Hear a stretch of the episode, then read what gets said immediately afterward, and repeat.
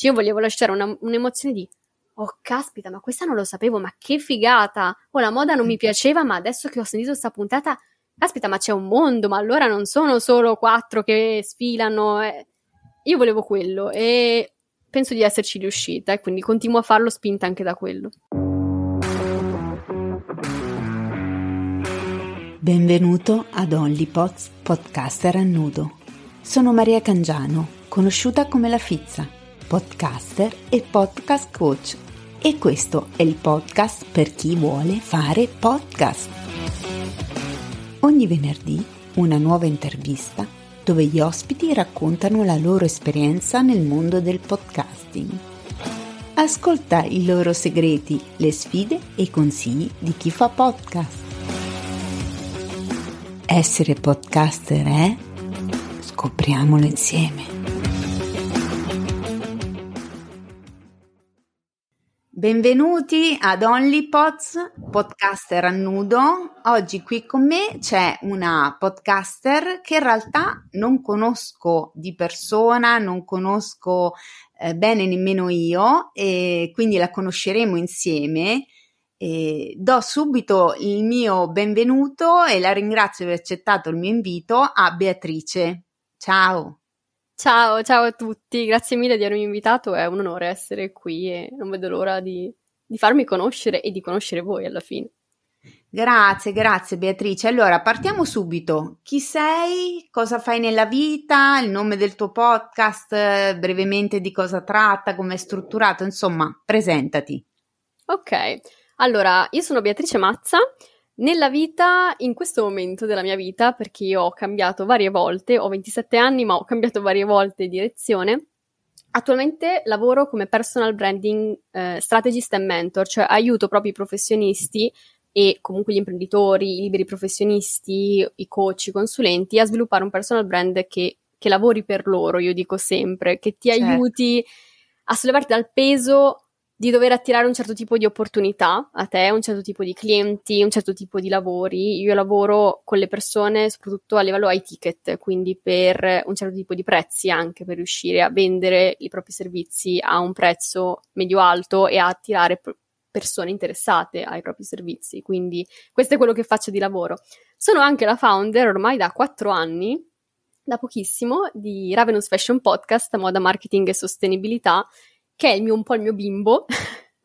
è, l'unico, è, l'unico, podcast che ho, ce l'ho da appunto quattro anni ormai e un po' si capisce anche dal titolo, io mi occupo principalmente di, di moda e faccio spesso degli excursus sul marketing e la sostenibilità perché sono tre argomenti questi che fanno parte non solo della mia formazione dal liceo in avanti, ma soprattutto sono le mie tre grandi passioni in cui riesco anche a dare il mio meglio e che voglio continuare ad approfondire anche extra lavoro.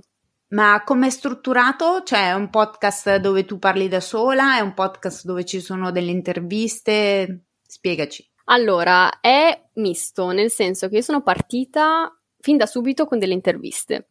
Proprio okay. la prima intervista, io me la ricordo con questo dottore psicologo molto particolare di origini tedesche. Io andai nel suo studio e partì subito con un'intervista perché avevo bisogno di parlare di un argomento specifico. Lui era l'esperto e io sono molto per il far conoscere gli altri, il lasciar parlare gli altri quando sono gli altri a saperne più di te. Ma tu magari vuoi, vuoi approfondire comunque un argomento e ci tiene a dare il meglio agli ascoltatori e quindi inviti l'ospite. Mi capita anche di fare delle puntate da sola quando magari c'è un tema specifico che voglio trattare, che però sento mio, e quindi in quel caso vado da sola, non, non ho preferenza per l'una e per l'altra, semplicemente penso a, quant- a quello che è meglio per, lo- per l'ascoltatore. Assolutamente, che poi è una delle cose, insomma, che per chi vuole fare podcast è importante tenere a mente, eh, eh, insomma, chi è che ci ascolta, a chi stiamo parlando, a chi ci rivolgiamo con il nostro podcast. Senti, come mai questo titolo? Tra l'altro ti eh, chiedo la cortesia di ripeterlo lentamente perché non è proprio un titolo semplicissimo da pronunciare. Assolutamente. Allora, in inglese si leggerebbe proprio Revenues, mentre la pronuncia scritta come è scritto così è Ravenous Fashion, come moda, podcast. Ravenous vuol dire in inglese vorace, famelico, una persona affamata o un animale affamato. E quando io fondai il podcast, proprio nella puntata zero, credo di averlo detto, l'ho chiamato così perché è l'attitudine, secondo me, che ha chi lavora nella moda, ma è un'attitudine okay. che io sento anche molto mia, questa sempre fame di sapere, di evolversi, di migliorarsi, di mangiare altri contenuti e di elaborarli di farli tuoi, e questa fame di conoscenza proprio, e mi piaceva molto come concetto e quindi l'ho, l'ho riportato nel, proprio nel titolo del podcast. Devo dire che al di là della mia ignoranza in inglese, per cui io non sapevo eh, il significato della parola e eh, non sto neanche a ripeterlo perché la mia pronuncia in inglese fa veramente ridere, mi veniva anche, è molto bello il significato, ma mi veniva anche da fare una battuta e chi mi conosce soprattutto dall'altro podcast sa benissimo che insomma eh, come skill io ho l'ironia, no? Quando tu hai parlato di famelico ho detto ci credo che hanno fame nella moda perché le modelle non mangiano niente, però vabbè, eh, parentesi a parte, stupida era mia. Eh, come hai iniziato a fare podcast e cosa ti ha spinto ad iniziare?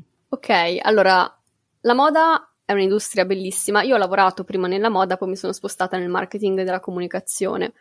Io ho lavorato nella moda quando, mentre studiavo durante il mio secondo master, per il mio secondo master, e è un'industria meravigliosa, con tanta bellezza, ma con purtroppo anche tanta bruttezza, nel senso che è un'industria in cui vengono ancora perpetrati degli abusi e un, c'è un livello di mobbing molto alto e io faccio parte delle tante persone, dei tanti giovani che hanno subito mobbing a un certo punto della loro carriera, proprio in un'azienda di moda.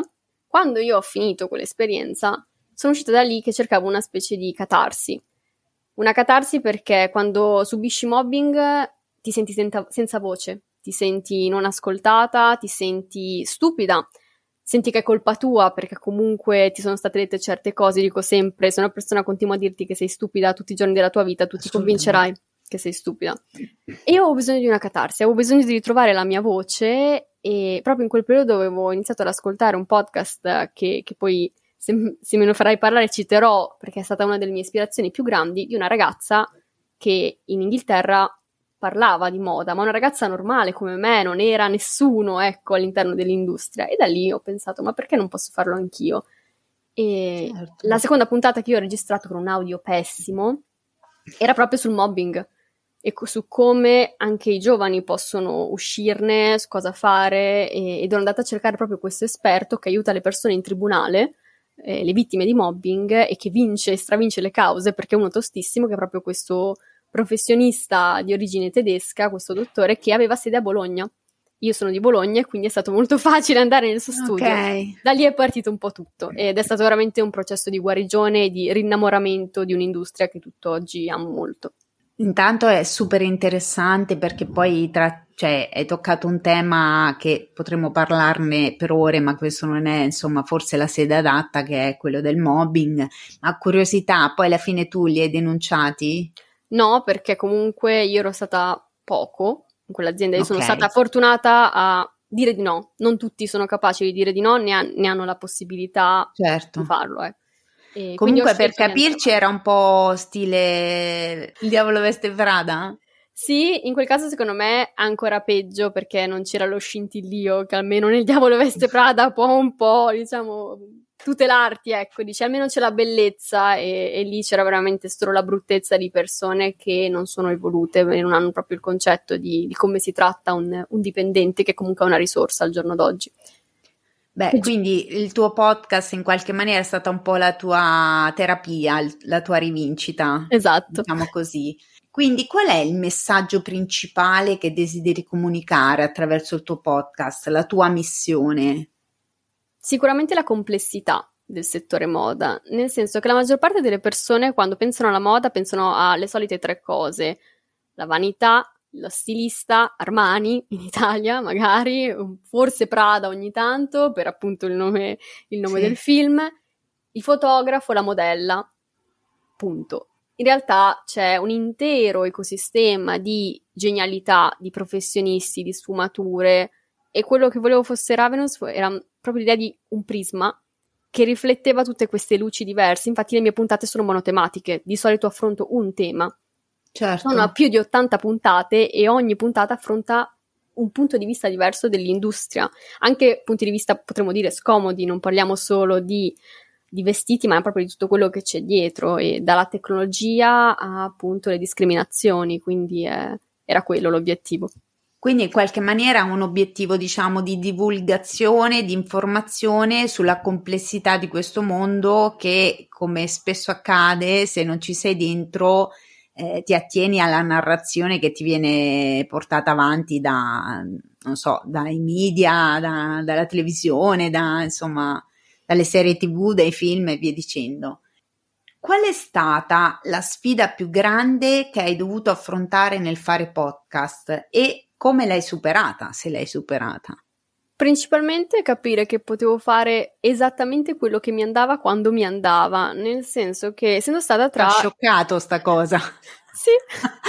Più che altro perché oggi che il podcast è un po' sdoganato come media sì. in Italia, io quando ho iniziato quattro anni fa al Festival del Podcasting penso che fossimo in 40, adesso se ci vai siamo in 500. Ah sì sì ci vado infatti, non eh. so se ci vedremo ma io ci sono. Comunque, il 30. Era Ass- cioè, è, per me è assurdo adesso che ci siano così tanti corsi per fare podcast e secondo me è quasi un po' controproducente, come l'origine di YouTube. Prima i primi youtuber facevano quello che volevano, avevano successo, si sentivano liberi e comunque riuscivano a intrattenere con una purezza che secondo me poi pian piano, con tutte le regole che vengono messe, no? E devi fare questo, devi fare questo per avere successo, eh, si perde un po'. Io invece ho avuto quella fortuna di scoprire il podcasting quando ancora potevo fare le mie regole, che tutt'oggi valgono per me. Quindi io ogni volta sorrido quando eh, vedo tutti questi corsi super strutturati, che sicuramente sono utili, ma che tolgono un po' di quel ma caspita, è un canale mio, cioè ci posso fare quello che voglio io, posso invitare chi voglio, posso parlare di cosa voglio, anche di cose scomode ed è mio, cioè è una cosa mia, non ci sono regole da seguire, non c'è l'algoritmo da battere sui social, eccetera. Quindi sicuramente è una sfida comprendere che puoi farlo. E secondo me si può fare anche oggi, forse ascoltare un po' meno regole e andare un po' di più di, di testa propria. Guarda, allora a me mi tocchi sul vivo su questa cosa perché io mi sono appena lanciata come podcast coach, però devo dire che sono abbastanza d'accordo con te, nel senso che io penso che sicuramente ci sono tutta una serie di cose per far sì che il tuo podcast possa raggiungere più persone, possa essere, possa essere più gradevole ascoltarlo, ma ciò non toglie che ci deve essere la libertà del podcaster di esprimersi, la libertà del podcaster di scegliere l'argomento, la libertà del podcaster di dire di questo parlo, di questo non parlo, cioè ho comunque un approccio, io faccio dei percorsi che sono personalizzati, nel senso che mi rivolgo intanto a persone che proprio non hanno un'idea da dove iniziare, ecco, e dico sempre, io non è che mi sento arrivata, però qualcuno sotto me c'è perché io lo faccio e l'altro no. Quindi in qualche maniera spiegandogli che cos'è questo mondo, cioè insieme lo guido in qualche maniera a cercare di tirar fuori quella che è la sua idea, che è però la libertà sua di esprimere e dire io voglio parlare di questa cosa e non di quest'altra, perché cioè eh, quindi sono d'accordo, oltre al fatto che eh, dico sempre ci sono le vie di mezzo nel senso che eh, si può fare un podcast col cellulare, non ci vedo niente di male, non lo consiglio, se devo essere onesta, perché è chiaro che la qualità di un microfono è un'altra cosa, però sono anche dell'idea che non serva per forza lo studio di registrazione, io sono la prova di questo, anche tu immagino, visto che ti vedo in cam, e soprattutto non serve avere il microfono ultra, non so, mega galattico della NASA, cioè nel senso ognuno col suo budget, con le sue possibilità, li, può farlo perché la cosa importante è il contenuto e come lo dici, come lo trasmetti, secondo me. Assolutamente, pensa che anch'io di recente proprio ho lanciato una masterclass per usare il podcast nella propria strategia di comunicazione, di branding e di vendita, perché lì c'è uno scopo. E per esempio lì ci sono sicuramente dei consigli da seguire, quindi è più un che spesso vedo far passare il devi parlare per forza di questo o devi parlarne per forza in questo modo, se no non avrai successo, che un po' mi dispiace perché non è, non è il messaggio che tra l'altro non proponi tu, no, no, cioè... non è proprio non vedo che sia un messaggio molto producente, cioè è un po' controproducente alla lunga, perché si creano poi tanti doppioni, ecco. Assolutamente, sono perfettamente d'accordo e questa cosa tra l'altro vale molto anche nella comunicazione social, secondo me. Eh, comunque, eh, ritornando al tuo percorso come podcaster, C'è mai stato un momento in cui hai pensato di abbandonare completamente il podcasting? Cioè, se sì, cos'è che ti ha spinto a rimanere? Io sono stata fortunata, ti rispondo di no, forse proprio per il fatto che se il primo anno, per esempio, pubblicavo ogni settimana più o meno, mm-hmm. e quindi una puntata a settimana diventava anche impegnativo, eccetera, pian piano certo. ho avuto la fortuna di crearmi un microcosmo di ascoltatori che vogliono semplicemente ascoltare il podcast quando esce. Quindi io mi sono tolta tutte quelle pressioni da pubblicazione, da devi per forza uscire, devi per forza parlare, anche se in quel momento non hai nulla da dire, che secondo me possono portare un po' al burnout no, del podcaster. Mi immagino certo. che uno dei motivi di abbandono sia che ti prende troppo tempo, che non sei più ispirato, che non riesci più a tirare fuori dei contenuti che ti soddisfano, no? Nel mio caso, per fortuna, non è successo proprio per questo motivo qua, nel senso che io mi sono sempre gestita a modo mio, non avendo neanche quei limiti che riguardano più i podcast narrativi. Nel senso che io divido i podcast, i podcast in due categorie di solito, i podcast informativi e i podcast narrativi. Il podcast informativo è quello più o meno che faccio io di puro contenuto su un argomento, eccetera.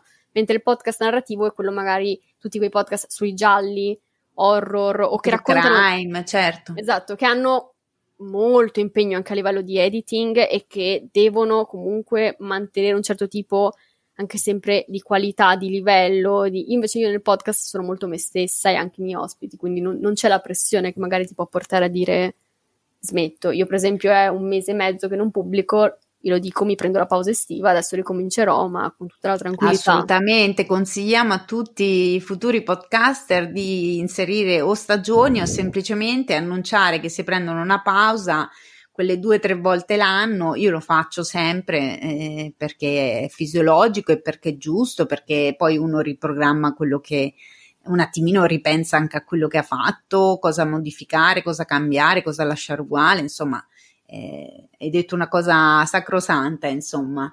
E, ehm, dimmi una cosa che ti entusiasma e una che detesti del fare podcast. Ah, l'entusiasmo è il scoprire le persone, nel senso che comunque io scelgo accuratamente i miei ospiti, dopo magari ne parliamo, cioè ci sono state delle puntate che io ci ho messo tre anni prima di pubblicarle perché non dovevo trovare l'ospite giusto. Però poi quando scopri che persone sono, è come un dialogo, no? È una scoperta, anche quello certo, che stiamo facendo noi oggi. Assolutamente. E mentre la persona parla, a te vengono 3.000 domande in più e vedi questa connessione che si crea, questa magia, perché alla fine noi siamo in una specie di stanza, anche se siamo a distanza in questo momento, e, e si crea questa magia fra di noi di, di dialogo, ma che poi stiamo parlando anche con degli altri, le persone che verranno in futuro. Per me è veramente magico questa, questo legame che si crea. Una cosa che odio è l'editing io detesto. Penso che lo odiamo tutti. Eh, non so, mh, mm, no, tut- adesso tutti no, non voglio parlare. No, tutti no, però, però capisco. Eh, per riassumere, quello che ti entusiasma è la capacità di entrare in relazione con chi intervisti o con chi chiacchieri e con le persone che ti ascoltano, che è quello che anche a me entusiasma personalmente del podcast e la cosa che detesti o comunque che ti piace meno è sicuramente l'editing e sottoscrivo anch'io che non è che sia una fan, ma infatti dico sempre anche ai miei clienti andate di editing semplice perché non siete trincia, ecco, non siete Cora Media, quindi chi se ne frega, l'importante è che si senta. Bene, Assolutamente, d'accordissimo. Dignitosamente, ecco. D'accordissimo. Puoi condividere un momento, un episodio del tuo podcast che ti ha particolarmente emozionato o ispirato? Sì, assolutamente. Allora, sicuramente la puntata sul mobbing mi ha, mi ha molto certo. colpito perché c'erano anche proprio delle descrizioni di atteggiamenti che io avevo, avevo subito e quindi rivederseli ridetti, ecco, in un certo modo da un professionista fa sicuramente perché ti fa rendere conto anche di cose che tu magari tendevi a minimizzare. La cosa invece più bella che, che ricordo con emozione è quando sono riuscita a intervistare un giovane designer che noi abbiamo in Italia, molto giovane ma molto talentuoso, che all'estero è già molto conosciuto. Noi in Italia purtroppo tendiamo a non conoscere bene i nostri talenti e ne abbiamo.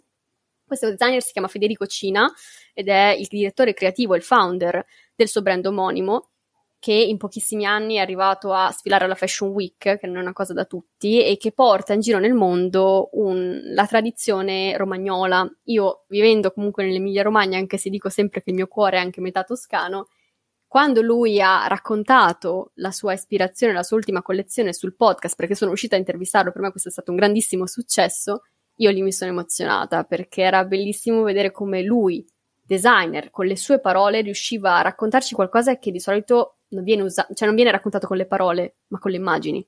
Quindi anche questa, questa questo abbinamento parole-immagini e che il podcast riesca a far passare la moda, che di solito appunto è qualcosa di, di fisico che si tocca, che si indossa, era veramente magico. No, immagino comunque quando si crea, no, cioè trovi un ospite che ti riesce a esprimere tutto il suo talento, non solo appunto essendo un artista, no, con eh, le sue opere, ma addirittura riesce anche a, a, a farlo attraverso la parola, che magari non è neanche il suo mezzo principale, insomma, avviene una magia in qualche maniera, quindi posso, posso assolutamente capire. C'è un momento o un argomento che hai trattato nel podcast che poi hai rimpianto o che hai voluto rimuovere? Allora, rimuovere no, io a volte mi infiammo, nel senso che io sono una persona che si infuoca e soprattutto perché la moda è un'industria che io amo tanto. Quando un'industria del genere, o comunque quando una persona, comunque in generale, quando qualcosa ti delude, ci rimani male e dici: Ma posso continuare ad amarla nonostante ciclicamente ti deluda questa cosa qui, no? Questa industria. E quando succede che mi delude perché fanno delle cavolate immense, perché comunque è un'industria che ha una parte creativa, sì, ma una parte anche molto business, che spesso non, certo. ha delle scelte che io non condivido, mi infuoco.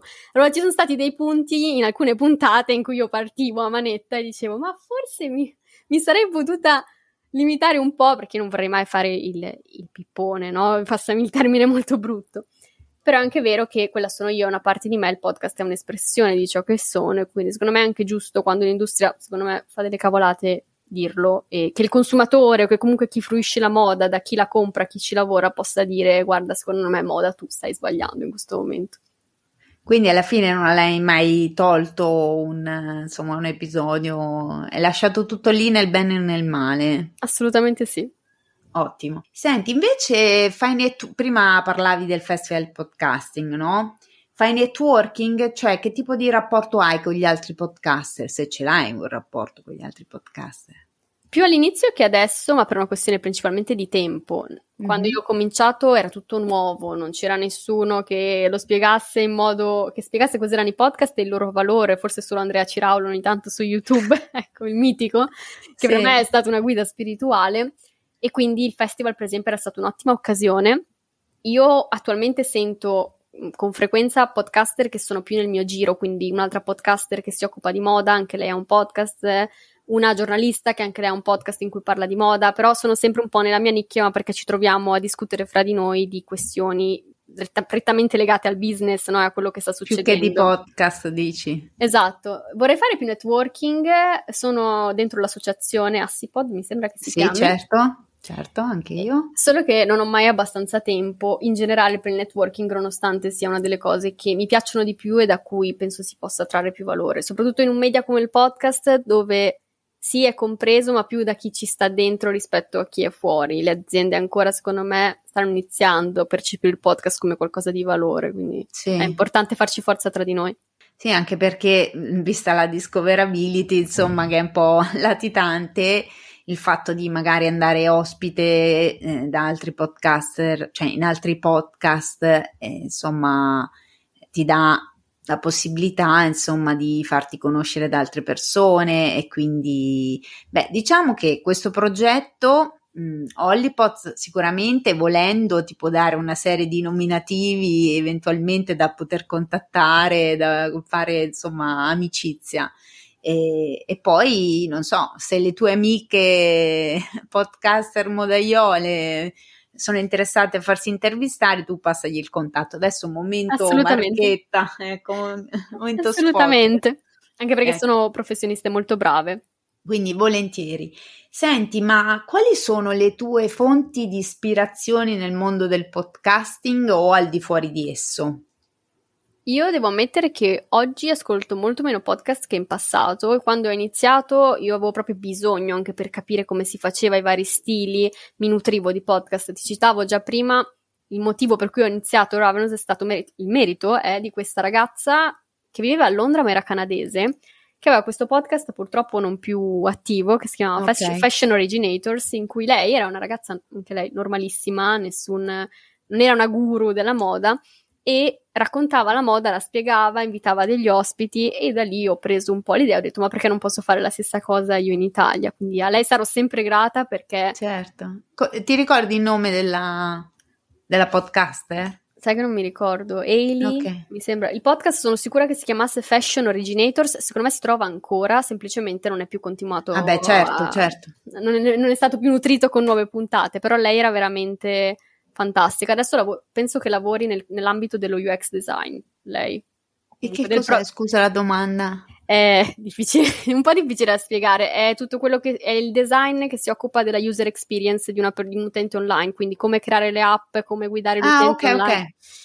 Sì, lei penso che si occupi di quello di product design, comunque è svoltata un po' più dal lato tech rispetto alla moda, però la stimo molto. È un altro podcast che per me è di grande ispirazione per la cura, per gli argomenti, per le, la profondità che riesce a offrire. È anche un altro podcast di nicchia, questa volta italiano, si chiama Streghe.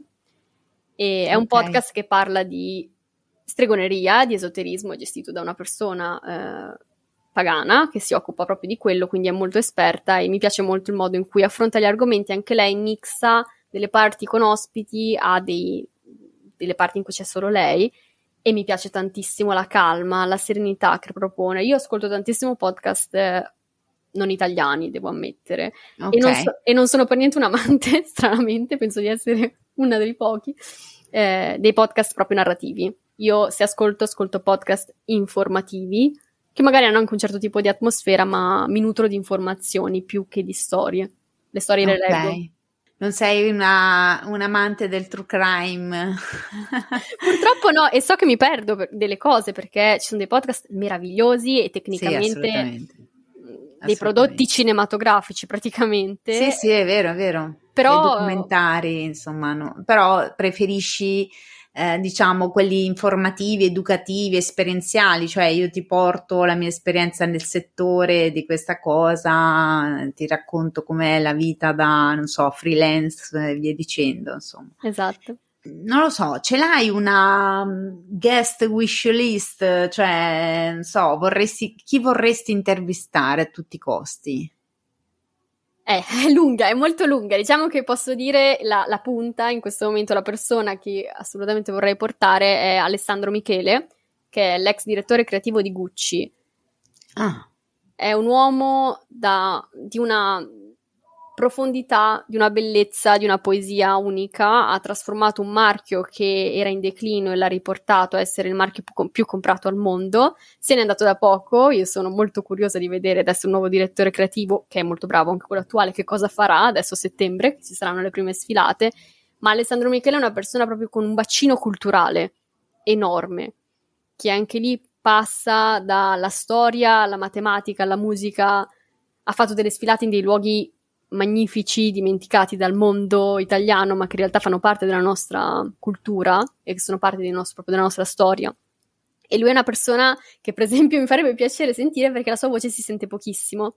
È una persona che okay. ha sempre lasciato parlare le sue collezioni perché c'erano tantissimi riferimenti proprio, andavi a studiartele, c'erano dietro magari dei libri interi e tu magari non capivi perché era, quella modella aveva sfilato con una testa mozzata in braccio, poi capivi che era un riferimento a un libro, era una riflessione sulla società, insomma, una persona molto interessante di cui penso pochissimi conoscano la voce vera, perché parla, quando parla parla molto a bassa voce ed è difficile anche incontrarlo, beccarlo. Chissà che se un giorno ci riuscissi sarebbe un gran eh, successo, una grande emozione. Senti, ma mi viene da farti una domanda, no? Tu comunque ne, come ospiti hai persone, mh, mm, come dire, non proprio, cioè non è che tu ospiti, non so, il tuo amichetto, il, il collega, cioè tu ospiti personaggi di un certo spessore.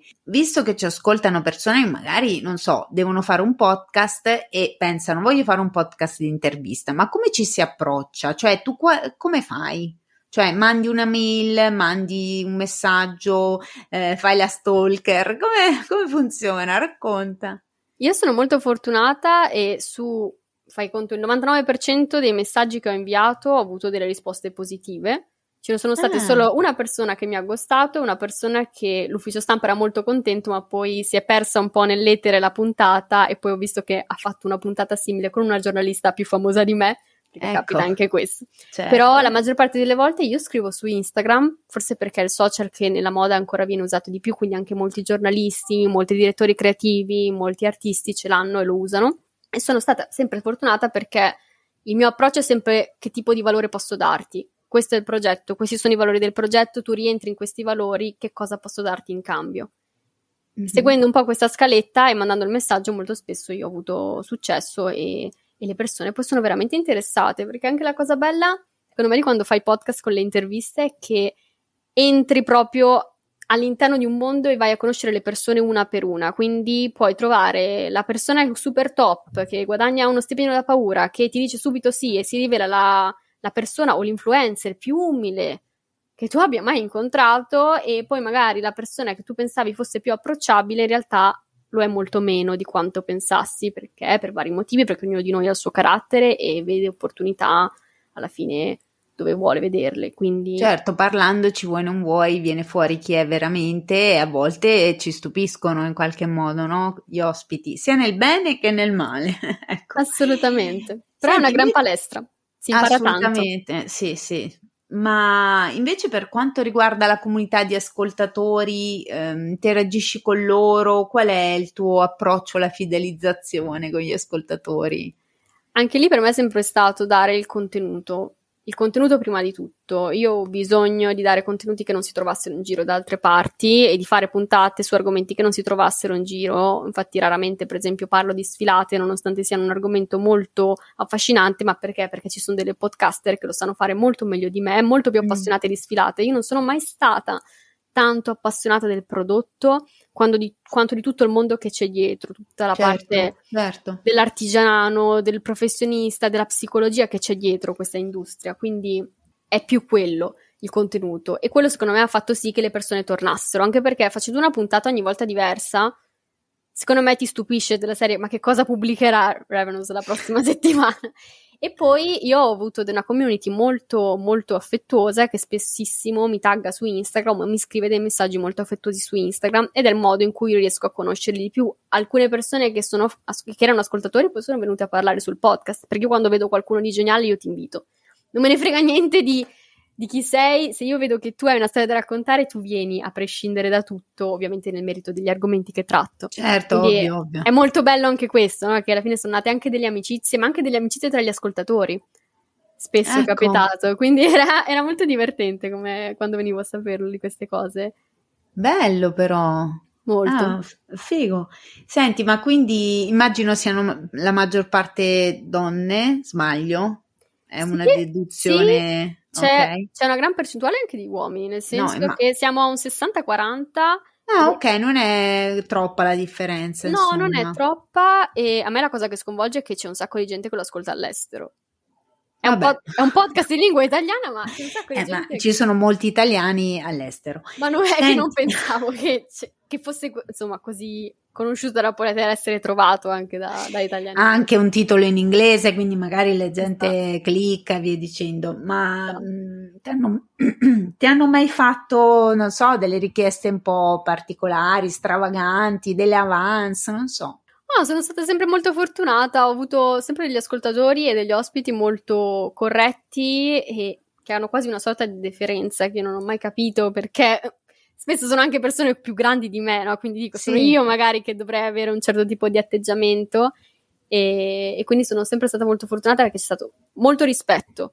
Anche quando si parlava di argomenti particolari, un po' anche spinosi, nell'ultima, una delle ultime puntate abbiamo parlato del livello di body shaming maschile, ah, okay. maschile che c'è nella moda, perché parliamo tanto di donne, che sicuramente è importante ed è un grosso problema, ma nella moda c'è anche una componente maschile che viene colpita tanto dal body shaming, non se ne parla, quello è un argomento che ho trattato ed era un po' particolare, poteva anche far arrabbiare qualcuno, ma perché parli degli uomini e non delle donne? io l'ho spiegato e anche lì è stato accolto con un rispetto che io sono contenta. Ho una community molto rispettosa. Bene, li salutiamo perché speriamo che verranno ad ascoltare la tua intervista, spero che vorrai condividerla insomma quando uscirà. Assolutamente. Eh, senti, hai mai fatto un episodio, non so, mh, segreto o fuori dagli schemi che i tuoi ascoltatori non conoscono, nel senso che alla fine non l'hai pubblicato o ancora non l'hai pubblicato e ce l'hai lì che in cantiere, non so. No, però per esempio ci sono, delle, ci sono delle puntate che io ancora ho in cantiere da tre anni, ce ne sono, cioè, come ti dicevo, ci sono state delle puntate che hanno avuto una gestazione molto molto lunga sì. e pian piano riesco a farle quando trovo gli ospiti. Le ultime due sono state appunto quella del body shaming, perché era un argomento che volevo trattare da sempre e trovare la persona veramente con la sensibilità giusta è stato difficile, ma anche la puntata su moda e disabilità. Ok. È stata molto, molto sofferta perché anche lì trovare le persone giuste con cui parlarne era difficile. Io ce l'avevo lì sulla punta della lingua, era un segreto che io volevo portare al pubblico e quando ci sono riuscita sono stata molto contenta. Adesso ne ho un altro paio che, che spero di riuscire a, a portare Senti, avanti. chi era l'ospite su quello della moda e disabilità? Erano due influencer, due ragazze molto carine perché io volevo lì che ci fossero delle persone che rappresentassero il consumatore il Sì. consumatore che ha bisogno di un certo tipo di abiti e tra l'altro ci sarà probabilmente una parte 2 perché ho, contat- ho conosciuto una designer che si occupa proprio di quello e che, vuo- che ha una bellissima collezione e vorrei che venisse a parlarne sul, sul podcast. Le ospite- gli ospiti mh, della quella puntata erano Giulia Lamarca, Sì, che è un certo. influencer molto Sì, abbastanza conosciuta, conosciuta, e certo. Rossella Fiorani che tra l'altro è una mia collega di università, nel senso che anche Ah, lei ok. ha fatto la, la- la mia stessa mh, facoltà. Invece, tornando al podcast, se potessi cambiare qualcosa del tuo percorso di- da podcaster fatto finora, cosa sarebbe e perché? Sicuramente il marketing. Io lavoro nel marketing, ho lavorato per anni nel marketing. Quando devo farlo per il podcast mi pesa. Mi pesa. Io voglio fare la podcaster, io non voglio fare marketing. Non ho mai aperto una pagina Instagram del podcast, ho praticamente convertito la mia personale attualmente nel podcast. Io pubblico il- la storia quando esce la puntata, pubblico il post. Basta, non faccio nulla quando in realtà potrei fare molto di più anche perché mi rendo conto, io sono stata molto fortunata sono stata citata da dei magazine importanti Wow, moda eh? Senza saperlo, nel senso che io l'ho, l'ho scoperto il giorno dopo. Quindi pensa se uno si impegnasse che cosa può raggiungere. Il mio consiglio è Certo. sempre un po' quello. Però va, va bene così, va bene così e, e finché va così va così. Se un giorno vorrò mettermici e, e- e promuoverlo in modo più attivo, anche investendoci Sì. dei soldi, anche perché io lo dico sempre, si può avere successo con pochissimo, come dicevi tu, non c'è bisogno del microfono super galattico. Certo, io quando ho cambiato microfono si è vista la differenza. Io ho iniziato con un microfono da gamer, ma perché non c'erano anche, neanche i tutorial all'epoca. Ma sì, ma va bene, cioè, tanto è normale. eh. Però io poi non ho mai investito in, in nient'altro, quindi è, è anche quello, cioè si può arrivare al successo col contenuto, ecco, questo è un messaggio. Assolutamente, assolutamente. È anche bello poi vedere anche un'evoluzione magari, no, dello stesso podcaster, dello stesso podcast che piano piano studi, impari, migliori, ci investi, poi dipende anche perché giustamente eh, come tutti magari abbiamo altri lavori e quindi insomma diventa complicato. Siamo verso la chiusura. Ok. Quali consigli daresti a chi sta pensando di iniziare un podcast o a chi è già nel mondo del podcasting? Un po' l'hai detto, però insomma, magari se, se hai un consiglio in particolare. Di pensare molto al target. Che tipo Mm. di persone vuoi attrarre? Che tipo di obiettivo hai? Che, che ritorno vuoi anche un po' avere? Cosa ti aspetti dal podcast? Perché è ovvio che un, un progetto che noi iniziamo ha un certo tipo di aspettativa e se questa aspettativa non è chiara poi si tende magari più ad abbandonarlo perché magari non vedi il risultato e quindi chiarire subito che, che cosa ti aspetti poi magari questa aspettativa cambierà col tempo io ho creato Ravenous con l'aspettativa di una catarsi è diventato il mio stru- strumento principale di personal branding che mi trova lavoro ogni giorno mi arrivano nuove proposte di collaborazioni offerte lavoro quindi vedi può cambiare no? lo, lo scopo l'obiettivo però se sei quello e se hai comunque abbastanza chiaro il tipo proprio di persone che vuoi raggiungere, sono persone che amano più contenuti brevi o hanno bisogno di, di lunghezza, di profondità, che va bene entrambe, dipende proprio, oppure anche che tipo di emozione vuoi lasciargli. Cioè io volevo lasciare una- un'emozione di oh caspita, ma questa non lo sapevo, ma che figata! Oh, la moda non mi piaceva, ma adesso che ho sentito questa puntata, caspita, ma c'è un mondo, ma allora non sono solo quattro che sfilano. Eh. Io volevo quello e penso di esserci riuscita e quindi continuo a farlo spinta anche da quello. Senti, prima di concludere, eh, vogliamo ricordare dove ti possono trovare, così se vogliono venire a ascoltare il podcast, se vogliono venirti a scrivere su, a trovarti insomma su Instagram, sui social. Sì, assolutamente. Allora, Ovviamente il podcast si può ascoltare su tutte le varie piattaforme, da certo. Spotify, Apple Podcast, Audible, eccetera. Poi su Instagram io ho due profili, quello personale relativo al podcast che si chiama Ravenous Fashion Podcast, tutto attaccato. Ok, quindi col nome del podcast. Esatto, Perfetto. poi se invece sono interessati al personal branding e magari hanno bisogno di, di migliorare sì. quello, c'è anche il profilo La Bea del Branding che è okay. un profilo monotematico su quello. E poi, sì, principalmente quello, perché io uso Instagram come, come strumento di comunicazione anche per annunciare nuove puntate. Quindi io ti ringrazio tantissimo. Grazie a te. È stato molto bello, molto istruttivo e mi hai fatto anche conoscere un mondo che proprio ignoravo totalmente, quindi ti ringrazio. Ma per salutarci, essere podcaster è intimità. Io ringrazio sempre gli ascoltatori perché loro mi fanno entrare nella loro vita più intima anche nei momenti che io non conoscerò mai, perché magari stanno andando al lavoro, stanno facendo palestra, stanno facendo la lavatrice, momenti nostri che noi viviamo da soli, però in quel momento scelgono di passarlo con me. E per me questo è l'onore più grande di tutte e la forza del podcast. Non è il video, io non pretendo l'attenzione, non sono il reel che ti urla in faccia, non sono il video che ti devi stare lì a per forza guardarmi, non sono il libro da leggere, io sono quello che, quello che desideri, quello di cui hai bisogno in quel momento e che, e che fai entrare. Quindi è, è, la forza, secondo me, di questo canale. Meraviglioso. Grazie, Beatrice. Grazie a te. Grazie per aver ascoltato Holly Potts, podcaster a nudo. Se ami questo podcast, ti prego di mettere un bel segui e attivare le notifiche per non perdere nemmeno un episodio. È un podcast autoprodotto e l'unico modo per sostenerlo è lasciare una recensione o le stelline e condividere il podcast a chiunque ami il mondo del podcasting.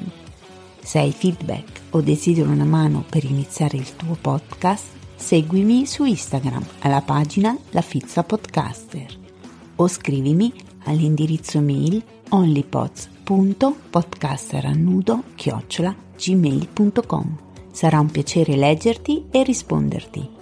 E se sei podcaster e vuoi condividere la tua storia, vorrei intervistarti su OnlyPods Podcaster a nudo. Non esitare a contattarmi. Inoltre puoi ascoltare Sorriso Sospeso, il mio altro podcast dove parlo di vita vera col sorriso.